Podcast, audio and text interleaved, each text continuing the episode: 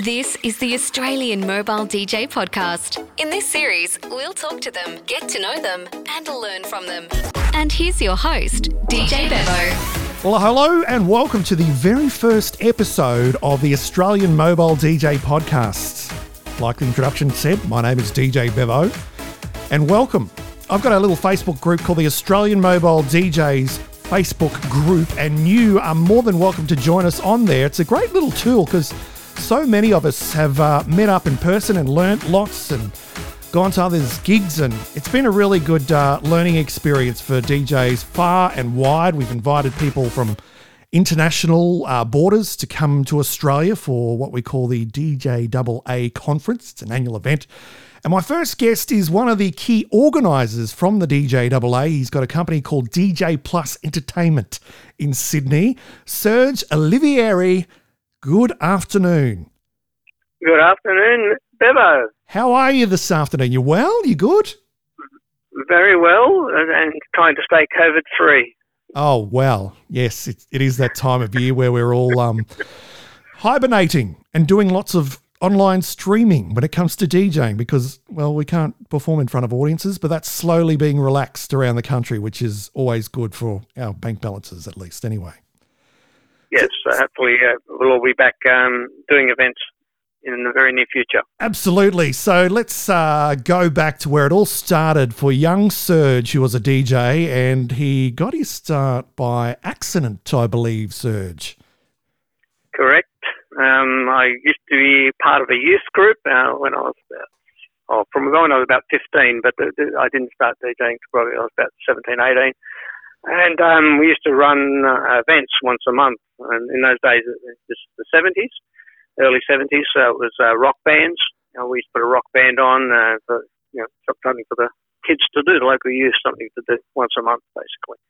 Um, when Saturday Night Fever hit, they wanting a DJ, so we're putting on a DJ between band sets. And funnily enough, we were paying that DJ more than we were paying some of the bands. Um, and uh, the committee that we had decided that uh, maybe one of us could do it. And uh, I got voted on to do that because I had the biggest record collection. That was my qualification. and that was it. And so I started uh, sort of blending tunes between the band sets. Really didn't know how to mix. Um, went and did, of course, tried to teach me how to mix. Um, but there was, there was, no desire to ever do DJing. It was just, you know, for the youth club. Uh, but after a number of months, some people started coming, oh, do you do birthday parties? Do you do this? Do you do that? And I thought, oh, yeah, this is a way I could earn some extra money. And that's how I started. Wow, what a story. Um, and of course, you more than anyone else would have seen a, a huge change in technology over the years and um, the weight of equipment when it comes to lugging it around. Um, tell us what you used to use back in the day. Sorry, say that again. What equipment did you use back in the day? Like we're comparing uh, right. today's rigs to the early rigs of yesteryear.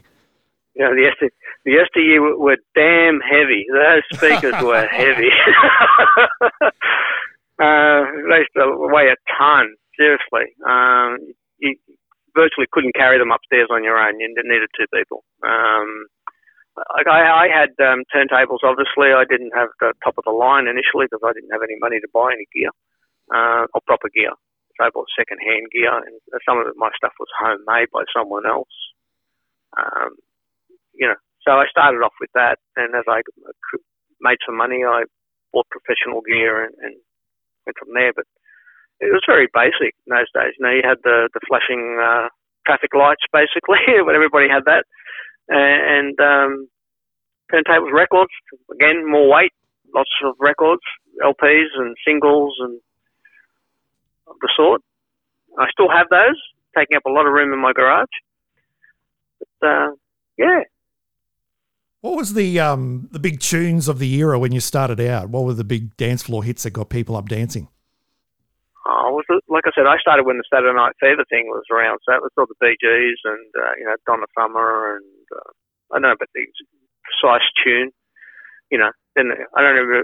I, anyway, remember Santa Santa Esmeralda that had this thing called uh, "Never Let Me Be Misunderstood," which went for the whole side of the album, and, and you'd play the whole side of the album.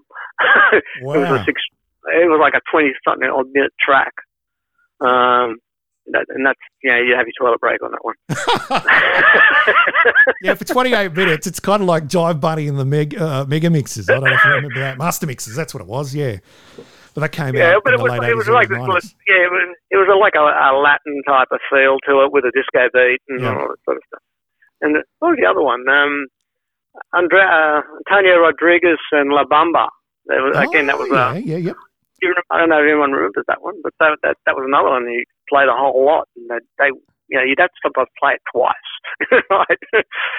Um, I wonder if um you you could have like a a retro night where the original DJ from I don't know whatever the the nightclub or the youth club was you're in um wants to go back to that era. You'd be the man to book, wouldn't wouldn't you? Like um, oh, I don't know about that. Yeah. I mean, when I, I was, I, I, uh, I, the funny thing was that um, the way I got my name at the time, because I wasn't DJ Plus then. Um, were you uh, DJ negative? No, I wasn't. I wasn't, I, I, I, I wasn't even uh, O positive or anything.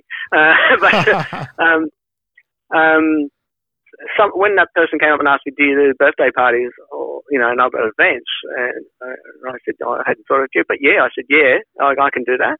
He said, "What are you called?" And I didn't have a name because I didn't have a business, you know. And uh, I flipped around, and I don't know what the the, the single was. At the, I can't think of it at the moment. I should uh, go have a look, but. um, you know, you had 12 inch single and I had, it was off an album. I had a sticker from the album Rampage. And I said, Oh, Rampage, that sounds terrific. I said, Rampage Disco. And that was it. That stuck. Oh, That's what I was wow. I do Um, recall seeing um, uh, Serge's Rampage Disco page many years ago before the DJ Plus entertainment brand. Yeah, it was called uh, Rampage Disco Show, actually. Okay. yeah. And and there, was, and there was a reason because I didn't want to just DJ because Yeah. as I, you know I mean don't, don't get me wrong the first few events I just played music you Yeah. know um, and I didn't do those very well and I wasn't charging enough and I lost money because by the time I because I was hiring gear then yeah. by the time I hired gear and picked it up and dropped it off I wasn't making any money and buying music and all that sort of stuff so I worked out after about four events that I needed to charge more Yeah. and I've ma- and I've maintained that ever since Oh, that's awesome. um, um, but um, I wanted to be something different, so I called it a show. So it forced me to do something. So, um, so let's explore we'll- that a bit more. Um, when it comes to a show, obviously um, it, there's visual aspects in, involved as well, like not just playing the music. It's obviously what interaction. Is that what you're talking about? well, some interaction, but also the visual thing, because you know, Kiss was big then too, right? Yeah. Um, and uh, I used to do a lot of uh, school dances as well, and uh, RSL clubs and you know leagues clubs and all those sort of things used to have these disco nights, uh, and so I wanted to put on a show. So uh, we used to have smoke bombs, like you know, uh, I mean, you, you could do this then. You go, I know you get away with it now, but the first song used to be Van Halen, "You Really Got Me." So you have the you know the, the riff coming out of one one channel on one side and then the other side. So uh, the smoke bomb would go off off the, off the left side, and the smoke bomb would go off on the right side. Oh, wow. I had a, a light operator that was you know, detonating them, Yeah. and then uh, I had a facade back in those days, which had the Pink Floyd, um, you know, uh, thing. Them, you know, when you open up the album cover, it's got the rainbow-coloured seismograph sort of thing. Oh, yeah. Yep. That, that that's painted. It was painted on my facade, Okay. and I used to kneel back behind it, and the third pod, pod would go off with the smoke right in front of me, and I'd jump up as if I appeared in a puff of smoke. Wow. Um, Bring it back, uh, I say. I reckon Serge should start every wedding with a smoke bomb. Can you imagine the crowd hysteria? They'd be like, yes, search everybody. That'd be unreal. It would be, but uh, you can't even have a smoke machine these days, or even dry ice in some places. Well, that So- is true. they've got this crazy law where they've got to pay a fire warden to be there in case the smoke alarms go off. But, you know, there's Yeah, way, so that- there that is ways around this, but we'll talk about that with other guests in upcoming episodes. So um, so we had um, I used to do stage impersonations, and I, I you know climb speakers and all sorts of things. wow, And- you were seriously like the rock star of the DJ well, it was uh, a show. That's what involvement I here in. Australia, yeah. It was a show. I wouldn't do that these days, but um, Oh, come on, That- Serge. Bring it back. Bring back the uh, entertainment you're- plus. you're- you- a reunion tour. Absolutely. Rightio. That'd be No, amazing. um, I'd, I'd pay money to go and see that. Serge jumping off a, a stack of speakers on a stage and crowd diving and all that sort of fun stuff. No, I didn't. I didn't crowd dive, but we'd get people up, and we'd get like school dancers. We get people up and get them to do things, and they'd win uh, records because you know in those days you could get free promos off uh, record companies. Yeah. Uh, and the stuff that you couldn't play, you'd give away for free, obviously, because some of it was crap. You know, Yeah, it wasn't all good stuff that they'd give you. There would have been those records that um, you know they send to radio stations hoping it's going to be a, massive hit, doesn't get played, and they've got to do something with it. So it ends up. Yeah, yeah, they give you a bunch of promos. You know, they had Yeah. to put promo, promo only on it and all that That's sort of right. stuff, not to be sold, all that sort of stuff on it. But They bring many, me up once a how many people actually peeled those stickers off and actually did sell them over the years? I wonder. uh, They were printed on, actually. Oh, The ones these I got were printed printed ones. on. Okay. Uh, but I used to, uh, well, someone told me you could do that, so I just rang, you know, Universal and Warner's or whoever was around then, uh, Polydor probably or something. Um, and, you know, hey, I'm a DJ, can I get some, can I get some records off you? Yeah. And right. some of them, some of them wouldn't. And, you know, they'd ring up once a month, So we got a package here for you, you want to come pick it up? No problem. Wow. But and there would be some good stuff in there, but there's Yeah. a lot of crap, Yeah. you know. yeah. Um, so just give that away. Um, and then when we were getting into the RSL clubs and all that sort of stuff, and then, you know, trying to innovate and, and keep the job and get, pull in the, the punters sort of thing, uh, I got I went to a dance studio and I said, uh, you know, if any girls want to come up and, and earn some money and uh, dance the music, you know, wearing skippy gear, of course. Yeah. Um, and then that brought the guys in, you know, and they, they would come out and dance a couple of songs and then go out, you know, for an hour and then come back and do a couple more songs and that sort of thing. And so, you know, it was just doing things differently. That's all. It was a show. It was, it was more than just playing the music. Yeah, so now you've got DJ Plus Entertainment. How have things changed? I mean, mostly uh, it would be weddings, I would imagine that you do. Almost solely weddings. Yeah. I, um, I mean, I, I have corporate on my website, but uh, I can't remember the last time I did one. Yeah. uh, I'm not. I'm not targeting that market, to be honest. Um, So, how are weddings different to the old um, uh, Serge show, the DJ Rampage shows? Well, I'm, I've still got attention to detail. I think I've always had attention to detail. Um, so uh, I try and factor in everything. Uh, but they, I, I don't have the wild Serge. You don't have that anymore. It's more refined and uh, More reserved, more elegant. more reserved. Yeah, I- I've probably gotten older and I wouldn't do that stuff now. Um, I, you know, uh, it's a wedding. It's it's not it's not a performance. You know, it's not a place where you're supposed to be the star.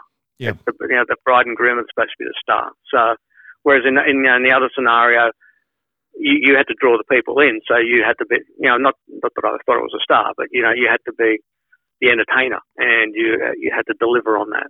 And yeah, I could just sat there and play music, but you know, it's just what. Uh, I mean, I don't know whether you're going to get thing, but you know, Steve Bowen, people book Steve for a reason now because he entertains in various ways, and and that's what I was doing back then, but um, for different reasons because that was the market I was targeting then. Whereas, whereas now I wouldn't do it So, uh, it's all about the it's all Yeah. about the bride and groom. so now, yeah, you, you do. It's all about the bride and groom. It's all about families, friends, and including them in the uh, the celebration after the actual ceremony and photos and all that sort of stuff. Um, when it comes to the extras, what, what kind of things do you do? I, well, I don't have a lot of extras. Like I don't do photo booths. I don't do dancing on the cloud. I don't do uplighting. Uh, I don't do monograms. I don't do any of that stuff. The, the services I offer are a DJ, MC, ceremony coverage. Uh, I mean, I do do some special stuff like um, I can do audio voiceovers and, and things like that. Oh, tell us Uh, about that. What, what what's involved with that? well, that's recording the couple, um, and then uh, uh, mastering that, you know, what they've said into a song. It could be their first dance. It could be something else. Um, like I've done one where, like, for instance, uh, when I interviewed a couple, uh, I, one of the questions I asked them is, you know, are your parents attending the wedding? And um, and then are they both coming and that sort of thing? And I had the, lady, the, the bride, tell me that I know her dad passed away when she was he, she was 15. Uh, she was about 28 at this point. Um, and for some reason, she went on and told me that, oh, when, when um, he passed away, I wrote a poem for him. And, and I just noted that and we kept going. As we got into the consultation a bit more, they started looking at ceremony coverage you know, after who's walking you down the aisle, because she had a brother. I didn't know whether it was going to be the brother or the mother that was going to walk her down the aisle. She said, oh, mum's going to walk me down the aisle. And I said, look, you know how you told me that you wrote this poem for your dad?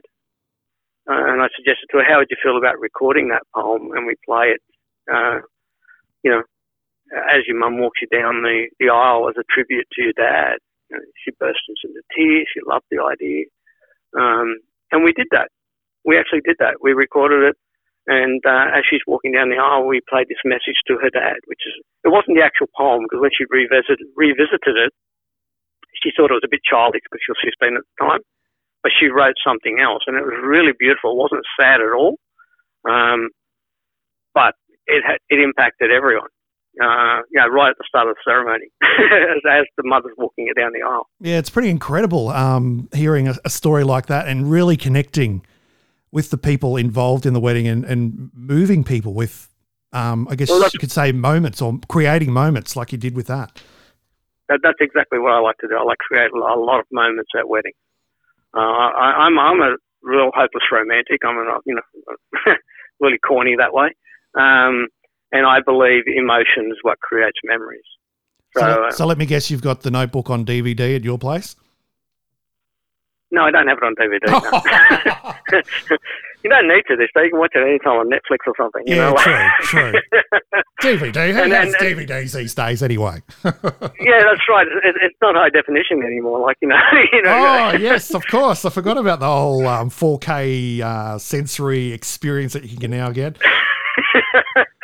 so um, yeah, so that you know, so one of the things I uh, depends on the couple, of course, but you know if you can get people to laugh, if you can get people to shed tears of happiness, if you can get them to feel anticipation and exhilaration and, and a whole range of beautiful emotions, they remember that wedding because yeah. they're now connected to it. And, you know, and, and that's what I like to do. I really love that. Um, I remember a quote that um, once said something that um, people won't always remember what you said, but they'll always remember how you made them feel and Correct. Uh, cre- creating um, like uh, moments like that and, and, and memories really um, sticks with people, and it's it's good for you as a, a performer and uh, recommendations down the track as well.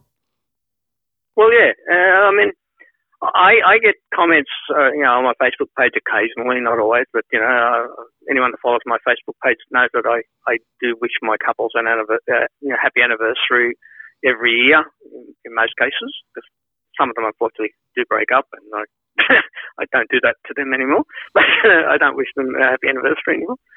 But um, and occasionally one of those brides will pop in, and I, you know, it might be five, eight years ago, uh, something like that, and it's, you know, they're not not even they haven't liked my page. I know they haven't liked my page, but somehow it comes up in their feed, and they make a comment and says that you know that people still talk about their wedding, and it's because how we made them feel. That's why, because they remember.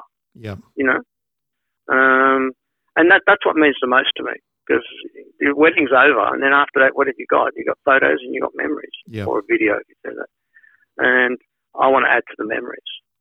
So yeah, it sounds um, like the um, magical t- touch, and um, having having that experience um, from when you did start to where you are now is um, really paid off um, in terms of giving you uh, an edge, I guess, in a what can be a competitive uh, industry. Yes, well, I, I don't see anybody as a competitor. I see them as colleagues, number one, which is which is why I'm part of the DJAA because otherwise I wouldn't be part of that either. Um, and um, it's it's not about competition, you know. Um, it's about making a difference. You know, one of my, one of my aims is again, I'm, I'm a hopeless romantic, so this might be corny to some people, but if, if I can create special moments at a wedding and at some time in the future, if the couple are having some struggles and you know and they're arguing or whatever, they're having difficulties, uh, you know, I would hope that maybe they can think back to how they were feeling on their wedding day and maybe some of the moments that maybe I had an input into, and by thinking about that, they find the strength to maybe try and work through it. You know, just to remember how they were feeling and how they felt for each other. Then that gives them that strength. You know, uh, probably a pipe dream, but that's what I hope. yeah, well, it's a beautiful skill, and it sounds like it's uh, very um, appreciated by your clients. Um, that's for sure. So tell us about the DJ Double A. Um, you mentioned that uh, briefly just before. DJ DJ Alliance of Australasia. It was actually formed by Peter De Wever initially uh, as, as the DJ Alliance Australia, um, and it was owned by Pete, and it was uh, really set up as a commercial sort of thing, um, like a, a, commercial association. At some point along the line, I did get I got in contact with uh, Glenn Mackay because um, he was talking to Mark Ferrell about bringing Mark Ferrell out here, and I heard about that and bringing him out here, and I wanted to do his workshops, and um, and he, you know, and he spoke to Pete, and then Pete rang up to harass me about uh, trying to join the DJAA, and at the time, I was looking at forming my own DJ association, and I was doing a whole heap of research into that, and and I told him that, and I said, look, I'm, I'll probably end up joining because I knew it existed, but I just want to see what you know where, where it goes because I might do my own thing. And then when I did the research, I worked out that it wasn't viable. that, yeah, that, that I'd be throwing a hog of money down a bottomless pit, basically. Yeah. Um, and so, but I wanted to make a difference in the industry, and I want the industry to be improved, and I want the industry to be regarded as professionals, you know, like a, a proper industry, not weekend warriors sort of thing. Yep. Uh, which you know, or part time, cash on the side type of profession. And so I, I joined. And, uh, and then the next step of that, of course, was uh, to uh, you know, put my head in the ring for the for the committee, which um, we, we, sort of did when it was still Australia before it became Australasia. And then Pete decided that um, it wasn't worthwhile doing it as, as a you know a private venture, and he turned it over to us, and he said, "Let's turn it into an association," which we did. And uh, Brian Davis and myself uh, did work on that, and we converted to an association uh, in uh, 2014, I think it was. And we became, and because Australia was still was taken, we decided to include New Zealand, call it Australasia. Oh wow! I didn't realise that was the reason behind it all. Well, we want to we were going to keep it Australia, but we were going to keep include New Zealand anyway, and then it just made sense because we couldn't take it because Pete had that name. Yep. And, yeah, they, and even and but they gave us Australasia, and I said, "Oh, cool, that's that works for us." Wow! And, um, and so and, and, Australasia was born. That was that's that's that's an incredible story. Correct. Yeah.